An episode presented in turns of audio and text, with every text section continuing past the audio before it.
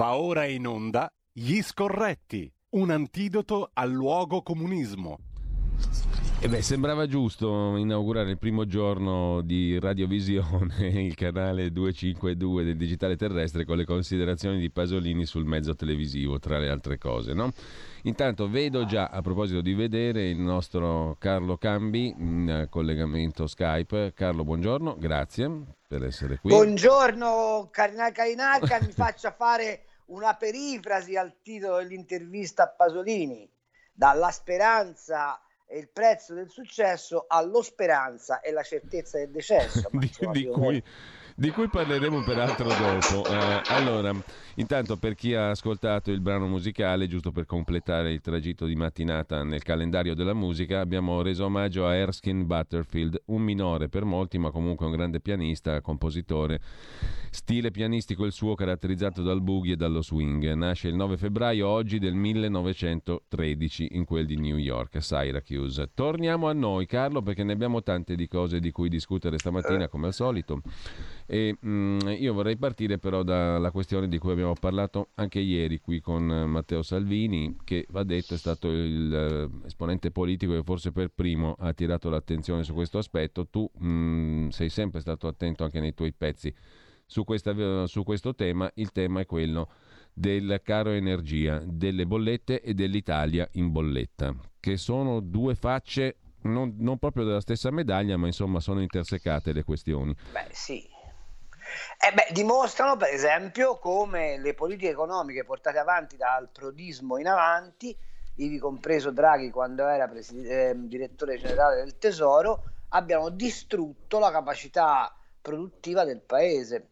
Sai, il ragionamento è molto semplice. Io ora ascolto con grande attenzione il PD che rivendica la sua incapacità di interpretazione del, del, del, dell'economia del paese. Allora, premesso che hanno governato, ivi compresa la uh, sciagurata parentesi di Mario Monti, il paese negli ultimi 11 anni, premesso che prima avevano eh, come dire, carta bianca uh, dentro l'Enel, premesso che hanno avuto con l'ambientalismo un flirt uh, continuato e aggravato, ricorderai che ehm, Lega Ambiente è stata per anni eh, ed è tuttora sul fronte del contrasto al nucleare, del contrasto ai gassificatori, eccetera, eccetera.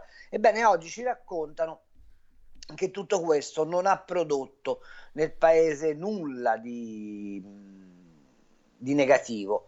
Eh, il conto mi pare sotto gli occhi di tutti, no? Noi abbiamo fatto mm. due referendum contro il nucleare a, a ridosso di due incidenti nucleari gli abbiamo raccontato in tutti i modi agli italiani che le centrali eh, francesi stanno a 200 km da noi, lo stesso vale per quelle serbe, per quelle croate, per quelle austriache, ma nessuno ci ha dato retta. Abbiamo raccontato per anni che era indispensabile continuare ad estrarre dal, dall'Adriatico e in parte dal Tirreno perché lì avevamo un serbatoio di energia eh, notevolissimo e non ci hanno ascoltato.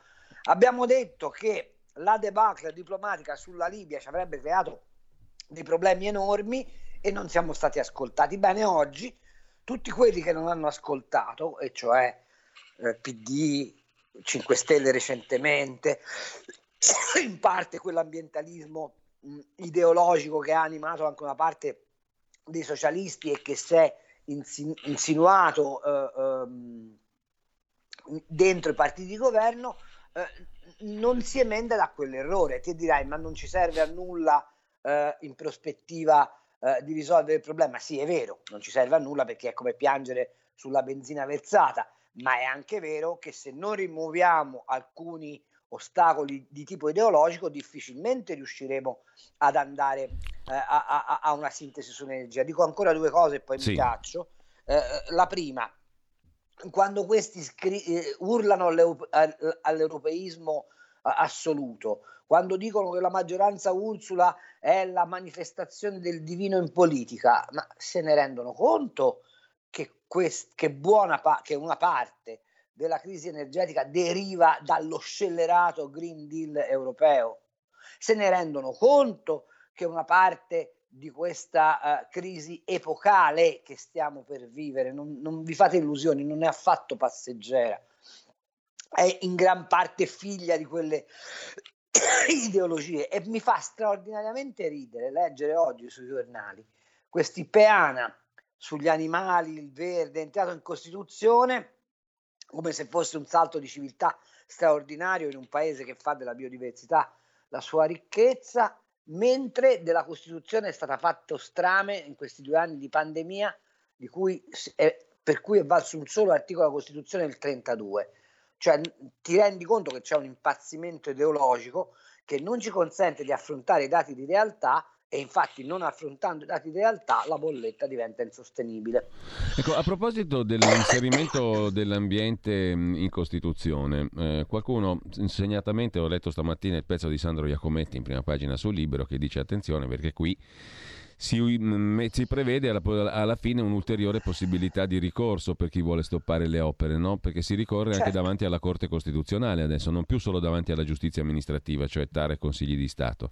Con il richiamo in Costituzione di questa questione della tutela dell'ambiente si aggiunge un'ulteriore possibilità di ricorso a chi vuole avversare determinate opere. Fa l'esempio del TAP in Puglia. No? Gli Emiliano uh, o affini avranno uno strumento in più, un grado di ricorso, anzi un ricorso in più, quello alla Corte Costituzionale. Tu concordi? Sì, non solo concordo, ma devo dire che quando si è trattato di favorire l'espansione dei pannelli fotovoltaici, l'articolo 9 della Costituzione, che è quello che tutela il paesaggio, è stato del tutto ignorato. Lo stesso vale per le pale eoliche. Allora, vedi, prevedere in Costituzione cose nobilissime come queste, ma poi non avere un piano di sviluppo concreto del paese è una stupidaggine. È appunto consentire al primo che passa di farsi un'idea bislacca di come dovrebbe essere gestito un, un paese e, e, e, proporre ricorsi e fare ostacoli e, innalzare barriere. Eh, faccio osservare semplicemente una cosa, che eh, in tutta Europa, nel momento in cui si è posto il problema del caro energie, hanno riattivato le centrali a carbone, che è esattamente l'opposto della filosofia che sta dentro il Green Deal e delle promesse fatte a Greta Thunberg. Ora la domanda che io faccio è, ma questa ipocrisia può essere elevata al sistema di governo? E faccio un'altra domanda, ma avete concreta, concreta contezza delle condizioni in cui sta effettivamente l'Italia? Ma voi lo sapete che da qui a un paio di mesi, non di più, noi saremo eh, trascinati a diventare un paese del terzo mondo, faremo la fine dell'Argentina. C'è qualcuno che si pone questo problema? Ecco, io questo chiedo eh, e chiedo che alcuni peana, alcune manifestazioni di orgoglio, appunto come quelle per la, per la Costituzione nuova, eccetera, eccetera, vengano ricondotti sui dati di realtà, altrimenti veramente viviamo in una specie di dicotomia no? tra il proclama televisivo, eh, il, il, il sembiante di una società opulenta e la realtà di una società da terzo mondo. Carlo, c'è un'altra questione ehm, che mh, mm, è in primo piano mh, mm, per quanto concerne l'economia cosiddetta reale. Oggi sulla Verità in prima pagina c'è un articolo di Claudio Antonelli che la affronta direttamente, la questione dell'inflazione reale e non quella da statistica. Così come, diciamo così, la questione dei tassi di interesse. In prospettiva l'aumento sì. dei tassi cosa significa per l'economia reale, per le nostre tasche? E, e oltre ai ah. tassi c'è un altro tema che è lì all'orizzonte sempre in agguato, quello delle tasse. Hm? Mm. che mh, mm, ci permette di dare uno sguardo prospettico più complessivo diciamo, al futuro che ci attende dal punto di vista economico. Parlo sempre allora, di, di, tasche dei cittadini, per essere concreti. Allora, facciamo un ragionamento un pochino più ampio e, e così stimoliamo un po' anche i nostri video radio ascoltatori e le nostre gentilissime video radio ascoltatrici ai quali mando un bacio di benvenute a questa prima video radiovisione. Ehm, il pezzo che fa Claudio è un pezzo interessante, io l'avevo già scritto in molte occasioni, il sottovalutare l'inflazione è sostanzialmente un mettere la, la testa sotto la sabbia. Attenzione però, perché l'inflazione non è tutta uguale, l'abbiamo già raccontato altre volte, lo ripeto in estrema sintesi. Esiste un'inflazione americana che è sostanzialmente un'inflazione da surriscaldamento della domanda e per combattere quell'inflazione è, suff- è, sufficiente, è sufficiente come dire, eh, raffreddare la massa monetaria in, in circolazione. La seconda mh, invece inflazione, che è quella che abbiamo noi, eh, non è un'inflazione da domanda, o meglio, è un'inflazione generata dall'incremento di alcuni beni di base. Ovviamente l'energia, le materie prime e le eh, ehm, strozzature logistiche. Questa domanda, questa inflazione è generata da una difficoltà produttiva, non da un eccesso di domanda sul mercato ed è generata poi dall'enorme massa di eh, circolante di soldi che la BCE ha messo nell'economia europea perché essendosi accorti che con le politiche di austerità portate avanti dal 2011 in avanti sui bilanci degli stati avevano distrutto di fatto la capacità produttiva dell'Europa, hanno cercato in questo modo di ri, ri, rimetterla in sesto. Purtroppo questa seconda inflazione, in assenza consumi finali, di domanda finale di consumi, significa stagflazione, il che per un paese come l'Italia è la morte definitiva dell'economia. Quando Claudio dice che l'inflazione percepita è oltre l'8%, dice una cosa giusta, perché noi la dobbiamo andare a misurare non sul complesso del paniere, eh, ma su quelli che sono i beni più domandati dalle persone e fra questi ci sono ovviamente i carburanti, fra questi ci sono i beni alimentari, fra questi ci sono alcuni beni strumentali. Allora, se la spesa delle famiglie aumenta dell'8% e io non ho nessuna capacità di incrementare quei redditi, è di tutta evidenza che quella domanda si contrarrà, perché non avendo a disposizione più soldi, per fare la stessa quantità di spesa, la, la, quantità di spesa diminuisce. È un po' come quando andate al supermercato, no? Che vi dicono che i prezzi sono rimasti uguali, ma la quantità che ci sono dentro le confezioni sono diminuite. Bene, se succede questo, cioè non aumenta la domanda, eh, la stagflazione è pronta e quindi l'Italia è bloccata. Secondo elemento che non va dimenticato, le tasse. Perché le tasse? Perché se si ferma l'economia e se co- chiudono come stanno chiudendo, molte imprese a causa del um, rincaro delle fonti energetiche e dei costi fissi diciamo, di produzione, eh, la base imponibile si riduce. Se si riduce la base imponibile, ovviamente il gettito complessivo dello Stato diminuisce. Ed ecco che Draghi si trova nell'impossibilità di fare qualsiasi manovra perché da una parte sa che avrebbe bisogno di iniettare soldi nell'economia per raffreddare i costi energetici, ma dall'altra sa che avendo l'economia inchiodata non genererà sufficienti entrate fiscali per poter compensare questa maggiore spesa. Su tutto questo che cosa grava? Grava il famoso PNRR che ci è stato presentato come un approdo alla Terra Santa.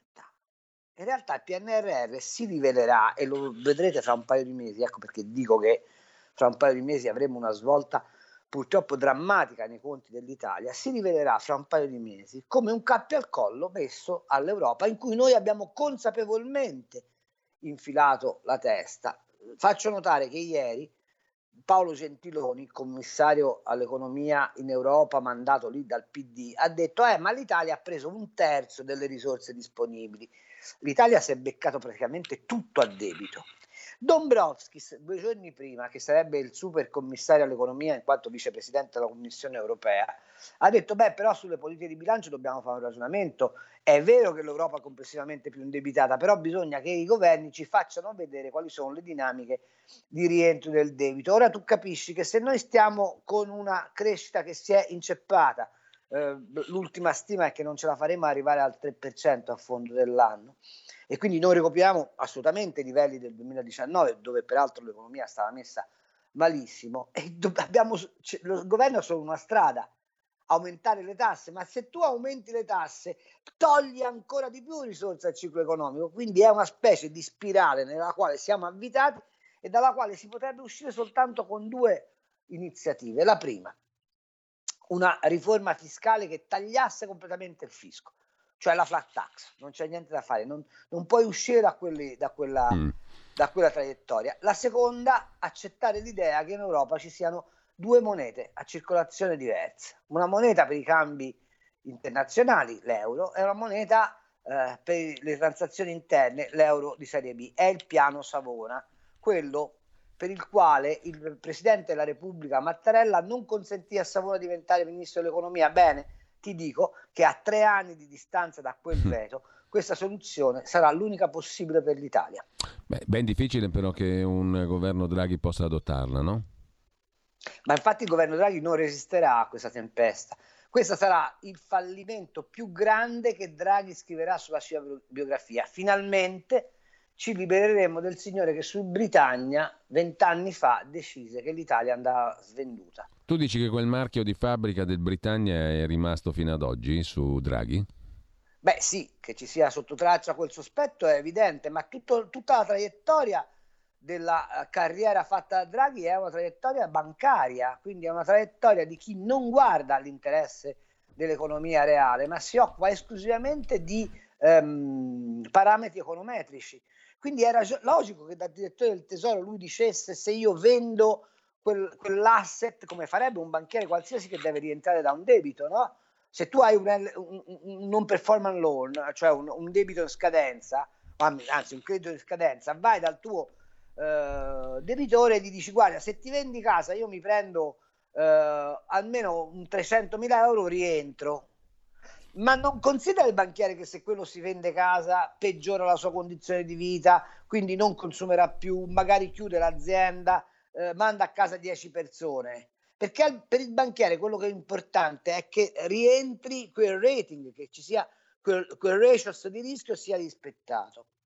Quando noi abbiamo svenduto l'Italia per inseguire l'euro, eh, lì ci sarebbe da fare tutto un ragionamento sul se avessimo dato retta a Milton Friedman probabilmente oggi saremo un paese prospero, ma questo è un altro paio di maniche, magari una volta facciamo sì. una, una trasmissione su questo.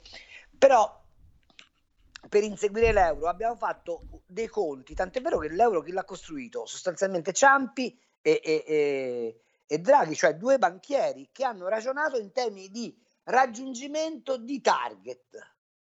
Ma che questo abbia prodotto un impoverimento della capacità di reazione dell'Italia alla um, dinamica dei mercati è, è, sotto gli occhi di tutti ed è esattamente quello che Draghi sta rifacendo adesso perché lui e Davide Franco sono ovviamente due banchieri o comunque hanno quella formazione e gestiscono i soldi pubblici esattamente come farebbe un banchiere, cioè rientrano dalle criticità di Recios, ma non si rendono conto se, che questo di fatto inceppa la, dinami- la dinamica del, della produzione di ricchezza da parte dell'economia.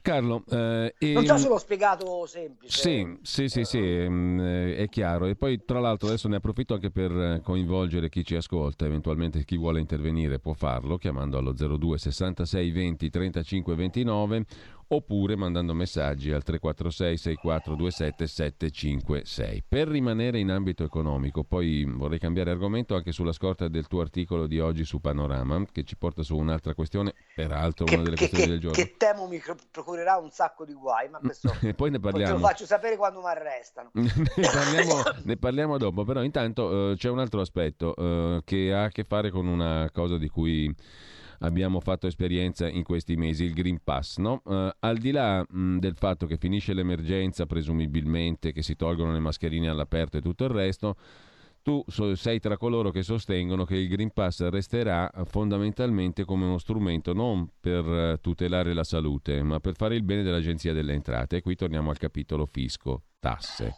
Mm?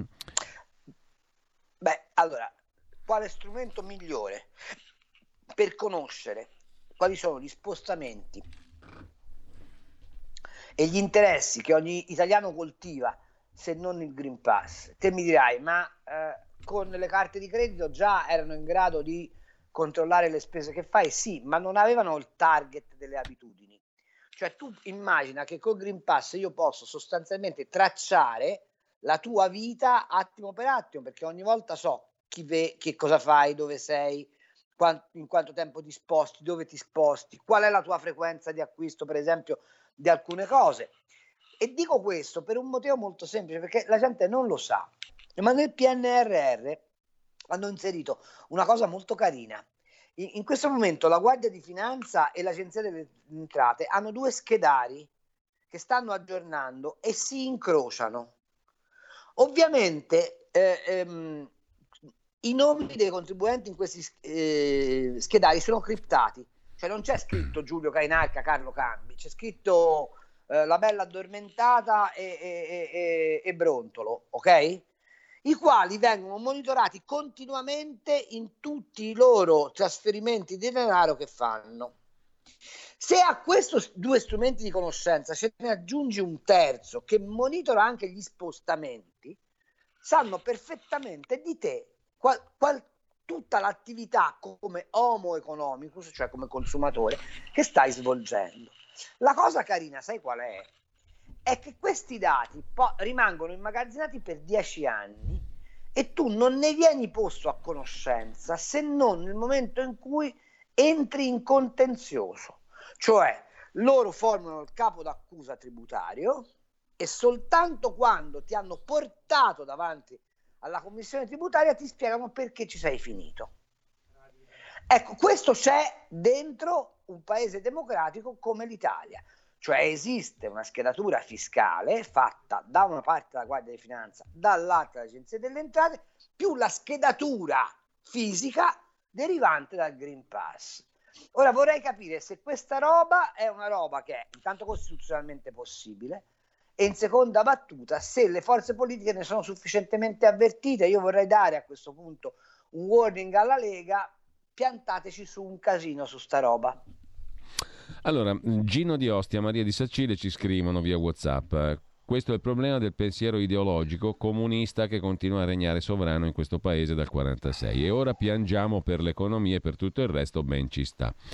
Eh, un altro messaggio, ma mi pare che ci siano anche due telefonate in attesa, quindi prima dei messaggi sentiamo allora le telefonate e poi il, passo anche i WhatsApp al 346 6427 756. Pronto? Pronto, buongiorno. Pronto? Pronto, buongiorno. Sì, pronto? Prego, è in diretta. Sì, buongiorno.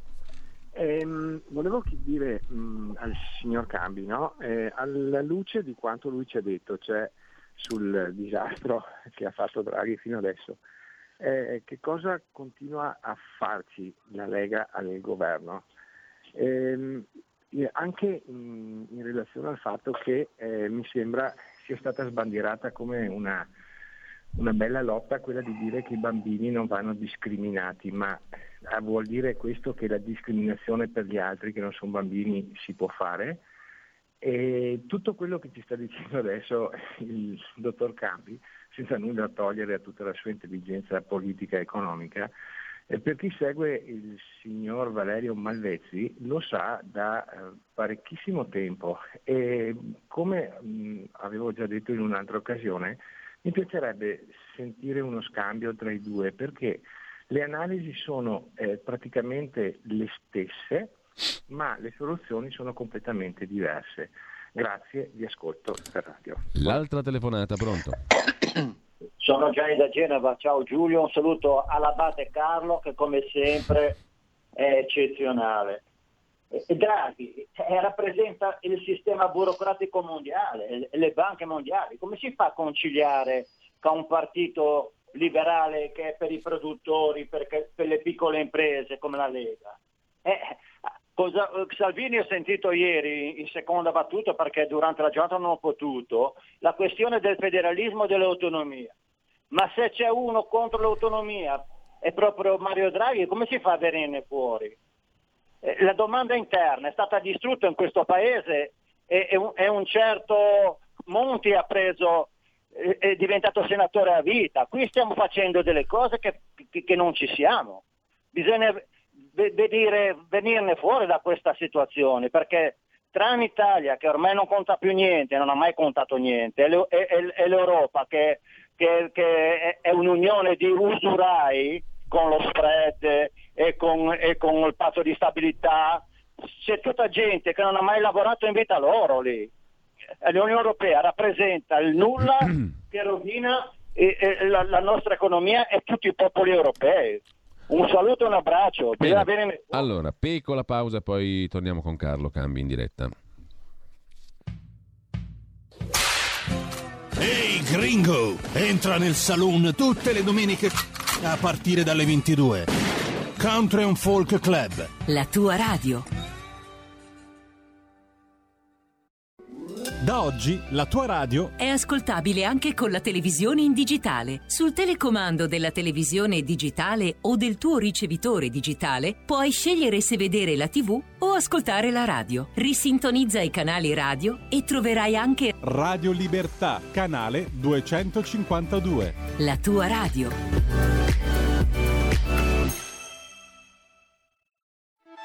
Stai ascoltando Radio Libertà la tua voce libera, senza filtri né censure, la tua radio. Allora, mi dicono dalla regia altre due telefonate, poi eh, chiedo la massima sintesi a chi interviene eh, e poi la parola a Carlo Cambi. Pronto? Pronto? Sono io? Prego, buongiorno. Prego. Buongiorno Giuseppe Belluno. Prego Giuseppe. Volevo chiedere al signore l'economista ma guardate che non è solo un problema di come dire, eh, tracciamento dei dati, ma c'è un problema molto più grave. Cioè chi non è vaccinato, non si è fatto la punturina oppure non ha il tampone, non può fare niente. Questa è una cosa gravissima.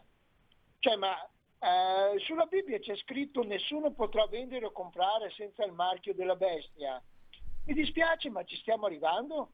Io perché non ho aderito alla punturina, io non posso andare a, a comprarmi una camicia oppure a tagliarmi i capelli. Questa è una cosa non grave, di più indescrivibile. È questo che bisognerebbe combattere e che la Lega non sta facendo niente, come neanche nessun partito all'interno. Lì c'è il famoso progetto di Schwab del controllo delle masse e dell'assoggettamento dei popoli alla dittatura globale. Allora, Prego. grazie Giuseppe, l'altra chiamata, pronto? Pronto Giulio Mauro da Reggio Emilia. Eh, buongiorno Mauro.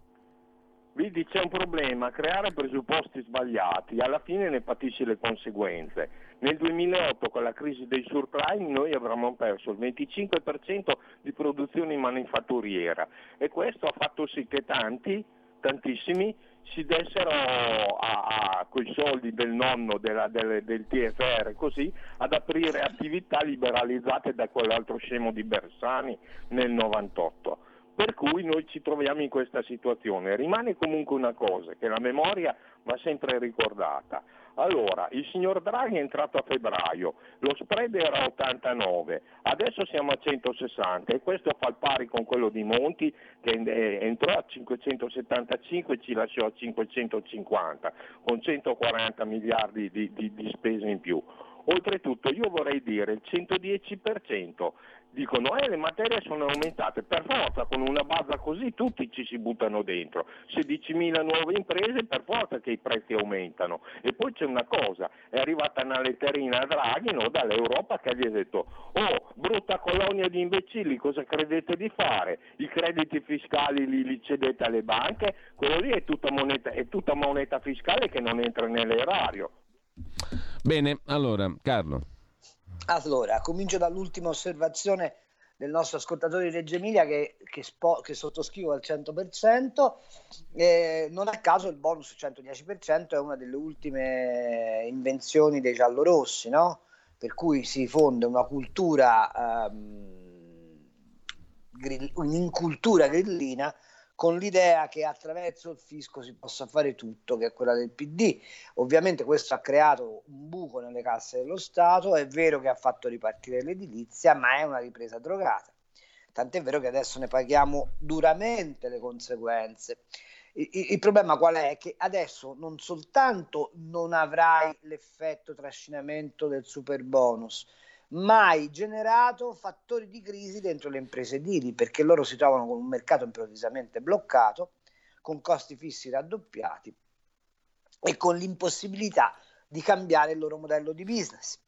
Eh, la considerazione sulla punturina, io sulla punturina come sapete ho una posizione del tutto diversa da quella dei Novax, secondo me il vaccino andava fatto, è stato giusto farlo, ma questo, eh, anzi sarebbe giusto che tutti si vaccinassero, eh, ma questo non vi impedisce di dire che i modi in cui si è arrivati o si è tentato di arrivare alla vaccinazione di massa sono del tutto liberticidi e sbagliati. Eh, io sono convinto che bisognava attivare i medici di base, che sono sostanzialmente, che erano un tempo i confessori laici delle famiglie italiane, e fare affidamento su di loro perché avessero un rapporto one to one col paziente di convincimento e di rassicurazione la considerazione attorno a Draghi e, e, e, e, ai fondamentali che abbiamo distrutto è assolutamente vera. È così. Gianni da Genova ci ricorda eh, che il federalismo, che la voglia di libertà, che il bisogno di dare alle comunità locali la capacità di esprimere il valore delle proprie identità è fondamentale. Io sono convinto, ma di questo sono da sempre convinto che l'Italia sia diventata un grande paese, pur essendo un piccolo paese. Considerate sempre che noi siamo lo 0,50% della, della popolazione mondiale e lo 0,83% delle terre emerse. E abbiamo prodotto però la civiltà occidentale. Se questo è stato possibile è perché proprio ci sono state le municipalità, ci sono stati i comuni, ci sono state le identità, ci sono state le specializzazioni territoriali. E fare un federalismo sano significherebbe dare a queste identità, a queste specificità, una uh, ulteriore capacità di valorizzazione, il che non vuol dire che poi va disgregato lo Stato, uh, ma lo Stato dovrebbe essere la risultante, o se preferite quel contenitore, quella cornice che tiene insieme questo quadro di diversità. Uh, tornare a quelle origini da parte della Lega, non in termini di rivendicazione, ma in termini di promozione, probabilmente sarebbe una buona cosa, ma questo che cosa significa? Significa che devi avere del personale politico a livello locale ben formato e fortemente rappresentativo e mi pare che i partiti abbiano smesso da alcuni anni di fare questa cosa. Forse se e quando si farà mai un'assemblea di eh, ragionamento intorno a dove deve andare la Lega, questo potrebbe essere un tema centrale da porre. La prima telefonata su Malvezzi, sì, abbiamo delle idee diverse, ma eh, io sono convinto che l'unico modo per uscire da questo tunnel sia un'iniezione fortissima di cultura liberale ed una simulazione, no simulazione scusate, e una assimilazione al modello di sviluppo americano. Non c'è un'altra via per, per l'Italia perché è un paese che ha bisogno di continui stimoli alla produzione, non avendo noi di base un patrimonio eh, come dire, di dotazione naturale importante. Noi abbiamo una cosa però che tutti gli altri nel mondo non hanno, abbiamo la capacità del saper fare. Allora, quando io sento parlare dei grandi successi, delle business school, eh, mi, mi, mi piglia un po' di rabbia perché i grandi successi italiani sono stati fatti da uomini che hanno saputo fare le migliori pentole del mondo, che hanno saputo fare i migliori ponti del mondo, che hanno saputo fare le migliori dighe del mondo. Vi faccio osservare una cosa e poi mi taccio. Si ragiona tanto di nucleare, eh, nessuno sa che i costruttori di centrali nucleari nel mondo sono italiani e che la ricerca dall'eredità che ci ha lasciato Galileo Galilei in avanti sulla fisica delle particelle fatta in Italia, o meglio fatta da italiani, è la più importante del mondo. Ebbene, noi, nonostante abbiamo le tecnologie, le capacità costruttive, le intelligenze ehm, di, di, di, studio di, di, queste nuove frontiere del nucleare, facciamo le centrali ovunque tranne che in Italia. Ecco, questo è il difetto di avere un paese che è eh, nella sua realtà completamente diverso dal paese che viene immaginato da chi lo ha governato ed in particolare dalla sinistra. Carlo, ti giro mm, in rapida successione alcuni WhatsApp al 346 6427 756. Andrea da Torino pone il problema del sistema che definisce criminal fiscale in Italia perché non ha nulla a che fare con la base imponibile che calerà. con tutte le imposte patrimoniali che esistono in violazione dell'articolo 53 della Costituzione, per cui tutti sono tenuti a concorrere in ragione della loro capacità, fa notare l'ascoltatore da sì. Torino. Mentre Laura da Bologna si pone il problema dell'eliminazione o no, saranno eliminati o no Green Pass e Super Green Pass verranno tolti, ho capito male, eh, e ancora mh, mm, eh, un altro messaggio sulla questione dell'Europa e dell'euro, Fabio scrive: Vorrei, una volta passata la buriana Covid e tutte le sue schifezze, che la Lega continui a denunciare la simmetria euro-Europa-Italia. Un po' il discorso che facevi tu all'inizio, Carlo. Una domanda eh, pone un altro ascoltatore: Siamo vicini alle banlieue della Francia anche in Italia? È uno dei temi, peraltro, di cui abbiamo parlato stamattina sulla scorta di alcuni fatti di cronaca e con una parlamentare, Federica Zanella. E il tema banlieue non mi sembra così mm, infondata la questione, dopo i fatti di Milano in particolare del Capodanno, no? ma non solo. Dopo la Grecia, l'Italia, scrive un altro ascoltatore, dopo il Green Pass il microchip per il controllo fisico, quale mezzo migliore di una malattia. Eh, gente emigrate, eh, consiglia un altro ascoltatore, siete in tempo, siete col sedere per terra, non ve ne accorgete, continuate a subire passivamente. Alessandro da Firenze si pone invece il tema dei sindacati, dovrebbero tutelare i diritti dei lavoratori. Cosa sono diventati? C'è anche un audio, messaggio che ascoltiamo rapidamente. Buongiorno, ma che palle! Eh, il 90% va sempre a finirla poi degli ascoltatori sul vaccino. Che palle con sto vaccino! E ci pensiamo però noi a evitare che si cada nel luogo comune, nel vicolo cieco. Rachele, cosa dire dei poveretti senza macchina che non possono prendere il tram? Claudio, tutte queste evoluzioni socio-economiche in negativo sono figlie della rinuncia alla sovranità monetaria, politica, territoriale, da ultimo anche sanitaria. Rimpiango il boss in prima maniera.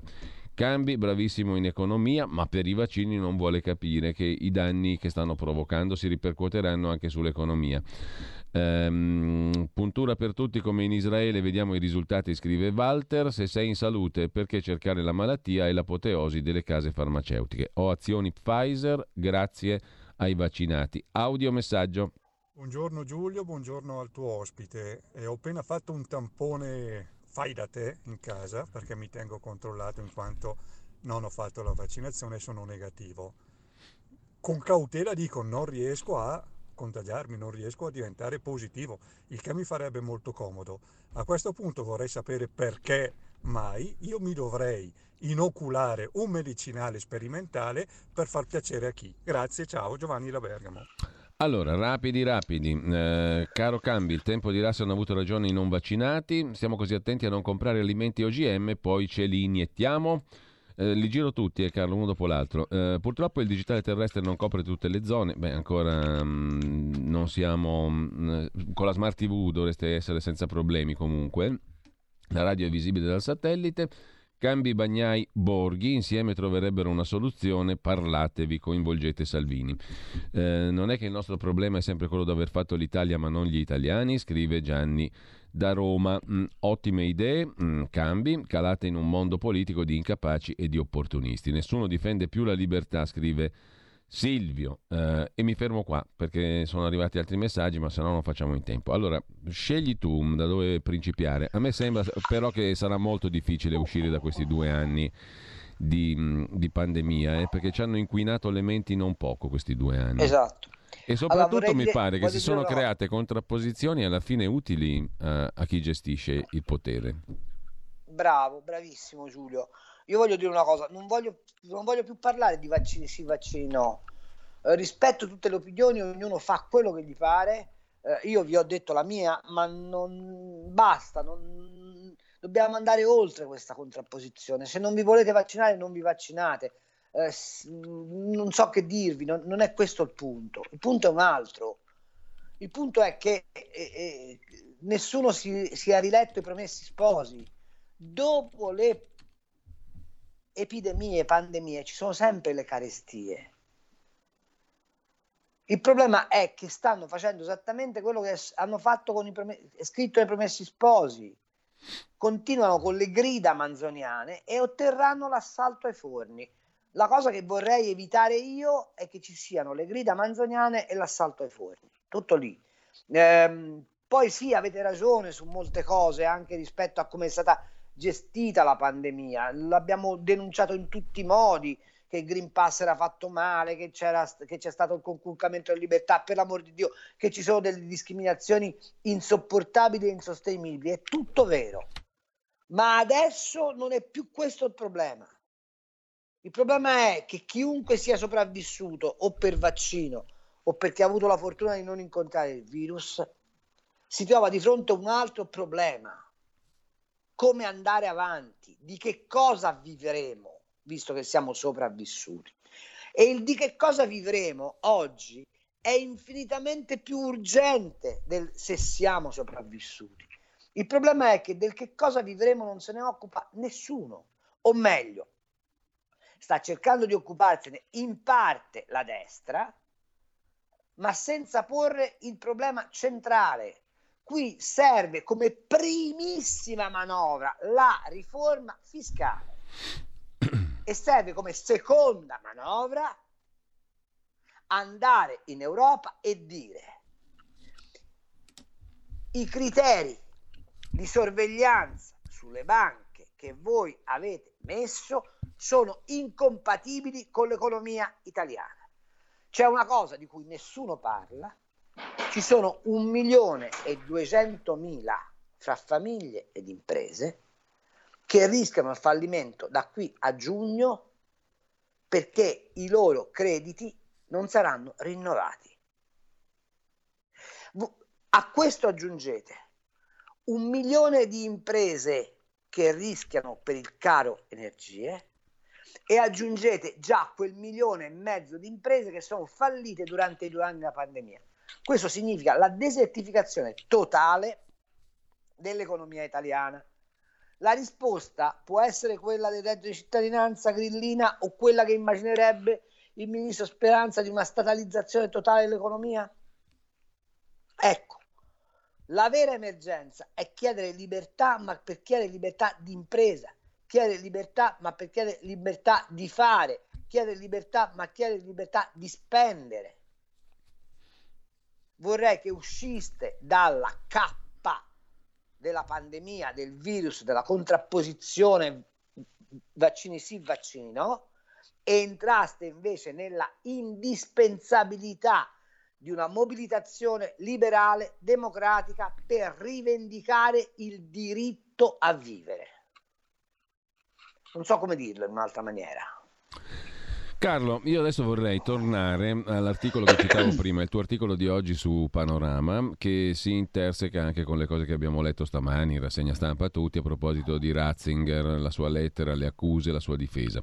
Eh, tu parli nell'articolo di stamani su Panorama intitolato Porpore di vergogna, gli scandali di pedofilia che coinvolgono prelati, dossier di 007, riforma della curia che non parte, la minaccia dello scisma della Chiesa tedesca, insomma per il Papa, che abbiamo visto tutti da Fazio, è l'ora più difficile, riassume Panorama, ma tu parli di una chiesa, di una curia che è in balia del sospetto, della vendetta, sempre più smarrita, mh, al punto che è stato toccato anche il Papa emerito, appunto Ratzinger, sospettato di aver coperto preti pedofili.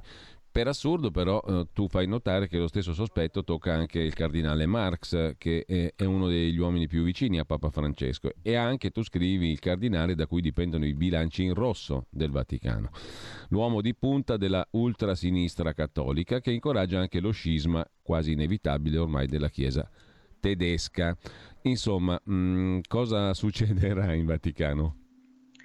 Ma sai, il Vaticano secondo me... Eh, e perché hai il timore di essere messo in ceppi per questo articolo? Per, per, per, il boxetto che c'è sotto in cui racconto di come alcuni eh, funzionari di Palazzo Chigi non si capisce bene se sono o non sono eh, agenti di, di, nost- delle nostre intelligence, sono stati chiamati in Vaticano a bonificare gli uffici della segreteria di Stato. Ora che eh, eh, i nostri agenti vadano, eh, lascia perdere se siano o meno eh, dell'intelligence, eh, a, a, a, bonificare eh, gli uffici della Curia Vaticana facendo un, una missione estera senza che nessuno ne sappia nulla, a me pare francamente una faccenda piuttosto grossina. Mm. non so se qualcuno se ne occuperà. temo di essere messo in galera perché ho fatto i nomi e come sai eh, dicono che fare i nomi eh, di chi ha a che fare con l'intelligence sia violare il segreto di Stato. Io in realtà non li ho fatti io i nomi, i nomi stanno dentro una memoria che è stata presentata ai giudici vaticani, quali giudici vaticani l'hanno riversata in un atto pubblico, quindi sostanzialmente non sono io a violare il segreto, ma sono loro che casomai non se ne sono accorti, ma questo è un altro paio di maniche. Va per dire che cosa? Che evidentemente il Vaticano è lo specchio dei nostri tempi, cioè il, l'idea che si possa um, percorrere una strada pauperista, mondialista, uh, di assoluta apertura rispetto a tutti i supposti diritti, poi ti porta a che cosa? A minare le fondamenta delle istituzioni. E una volta che hai minato le fondamenta delle istituzioni, ti scappano di mano i motivi per cui le istituzioni sono state create e c'è un motivo per cui esiste la religione, esiste la politica, esistono i governi, esistono gli stati. Il motivo è molto semplice, perché gli uomini hanno bisogno di stare dentro un perimetro comportamentale. Uh, te lo dice un liberale, come sai, accesissimo, quale sono io. Quando il mio amico John Locke parla dello Stato come male necessario per la um, compensazione dei conflitti, uh, dice una cosa assolutamente vera, riscontrabile alla realtà ma la religione a che cosa dovrebbe servire se non a darci la dimensione della uh, finitezza della vita umana e quindi la necessità di avere una prospettiva, prospettiva che va oltre il nostro um, percorso biologico. Bene, se tutto questo viene inficiato da una confusione e se dentro tutto questo si in, in, in, incistano eh, delle pratiche eh, di contaminazione con la secolarizzazione, la religione perde di efficacia. Faccio notare una cosa sola, dopo Martin Lutero eh, ci fu bisogno del Concilio di Trento che, che è durato 40 anni, ma dal Concilio di Trento la Chiesa uscì con un nuovo fondamento. Ecco, mi pare che questa Chiesa bergogliana eh, non vada verso un nuovo fondamento, ma vada verso dissol- un dissolvimento dentro il secolo dentro il mondo, seguendo queste eh, correnti che sono appunto la, eh, o, o, o, se vuoi la, la, il panteismo sudamericano, il pauperismo, eccetera, eccetera, eccetera. Tutta roba che è perfettamente in contrasto con la mm, necessità che la Chiesa sia uno dei pilastri di fondamento della civiltà occidentale. Eh, ma secondo te per quale motivo gli imperatori chiedevano al Papa di essere incoronati imperatori? Perché Carlo Magno si fece mettere la croce di ferro sopra la testa del Papa? Perché aveva bisogno del, del, de, dell'imprimato del Papa, perché riconosceva al Papa un'autorità superiore, ma niente affatto, ma perché sapeva perfettamente che dentro gli uomini vivono due condizioni. Una condizione è la condizione della, della vita pratica, del fare, sul quale l'imperatore ha imperio L'altra condizione è la condizione psicologica dell'uomo, le sue inquietudini, gra- le grandi domande, quelle gnoseologiche, eccetera, eccetera, etiche se vuoi, sulle quali è il Papa che comanda, ma puoi chiamarlo Papa, puoi chiamarlo Giovanni come, mm. come ti pare, ma queste due cose sono i fondamenti della civiltà occidentale. Ecco, quando la civiltà occidentale si disgrega, inevitabilmente anche questo pilastro perde consistenza ma se questo pilastro perde consistenza si accelera la crisi. Ed ecco che anche un laico come Carlo Cambi o come tanti altri laici si deve porre il problema della tenuta della Chiesa istituzione, della Chiesa educatrice, della Chiesa insegnamento, che poi si può contrastare. Io ho sempre contrastato molte eh, prese di posizione della Chiesa, ma questo è un altro paio di maniche.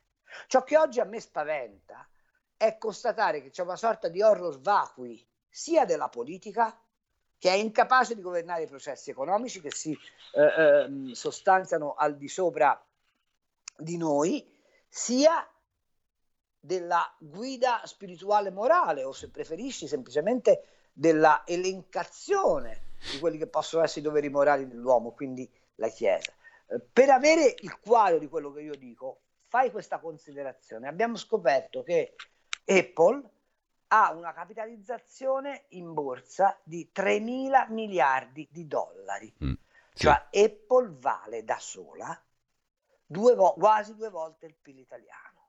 Allora tu lo capisci che se non hai delle guide forti, sia dal punto di vista politico che dal punto di vista morale, il mondo non è più appartenente alle nazioni, ai popoli, alle eh, determinazioni di civiltà, ma è appartenente esclusivamente agli agglomerati affaristici e questo non depone a favore di un futuro roseo per l'umanità.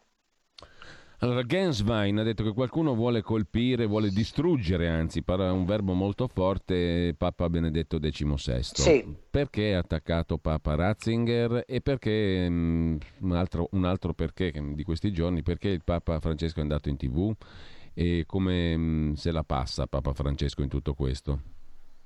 Allora, eh, perché vogliono distruggere Ratzinger mi pare, mi pare chiaro Ratzinger rappresenta l'ultimo grande pensatore della Chiesa cattolica che ha uh, utilizzato la sua capacità di teologo, la sua straordinaria raffinatezza teologica, per tenere ancorato l'istituzione della Chiesa alle sue origini, il che non vuol dire essere oltranzisti, il che non vuol dire eh, eh, essere oscurantisti, significa semplicemente rappresentare se stessi per, so, per ciò che si è.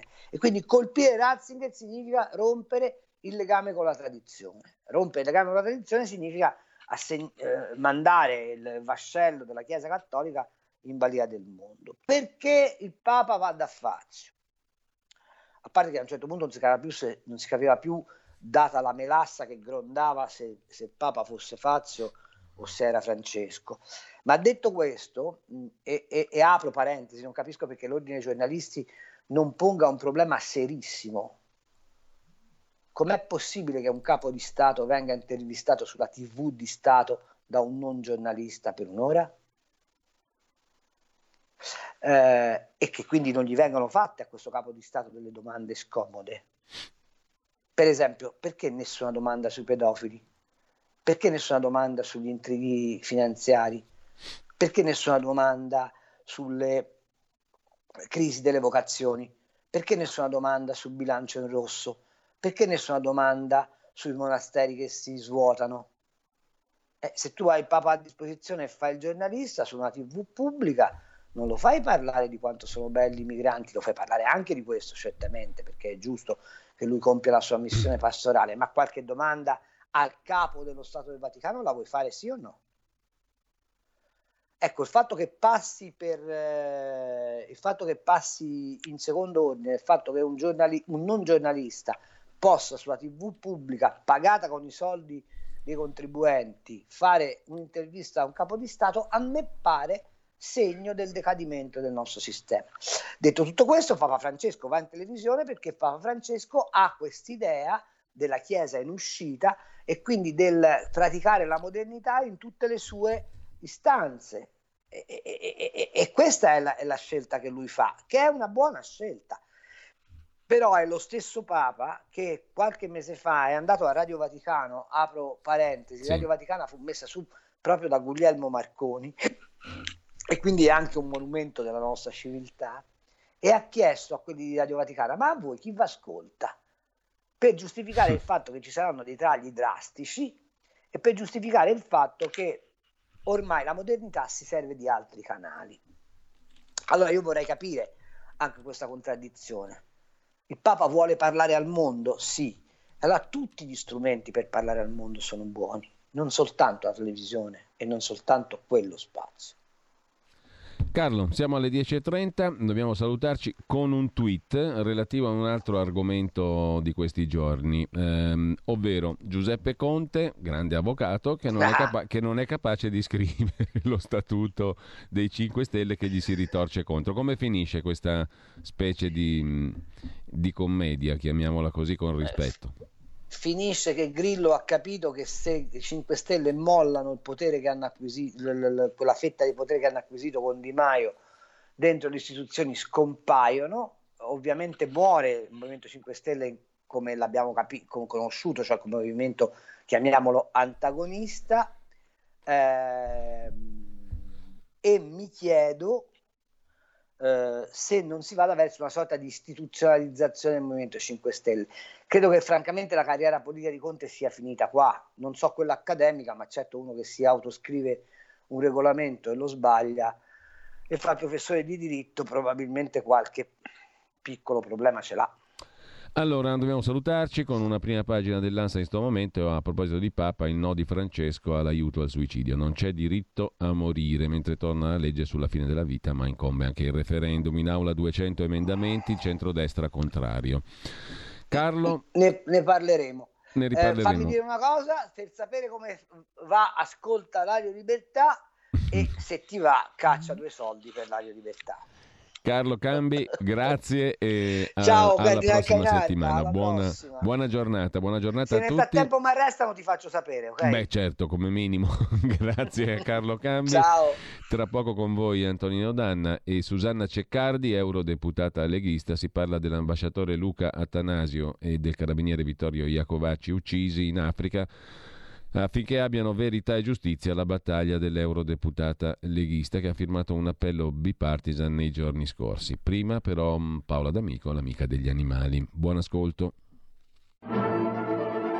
Avete ascoltato Gli Scorretti, un antidoto al luogo comunismo.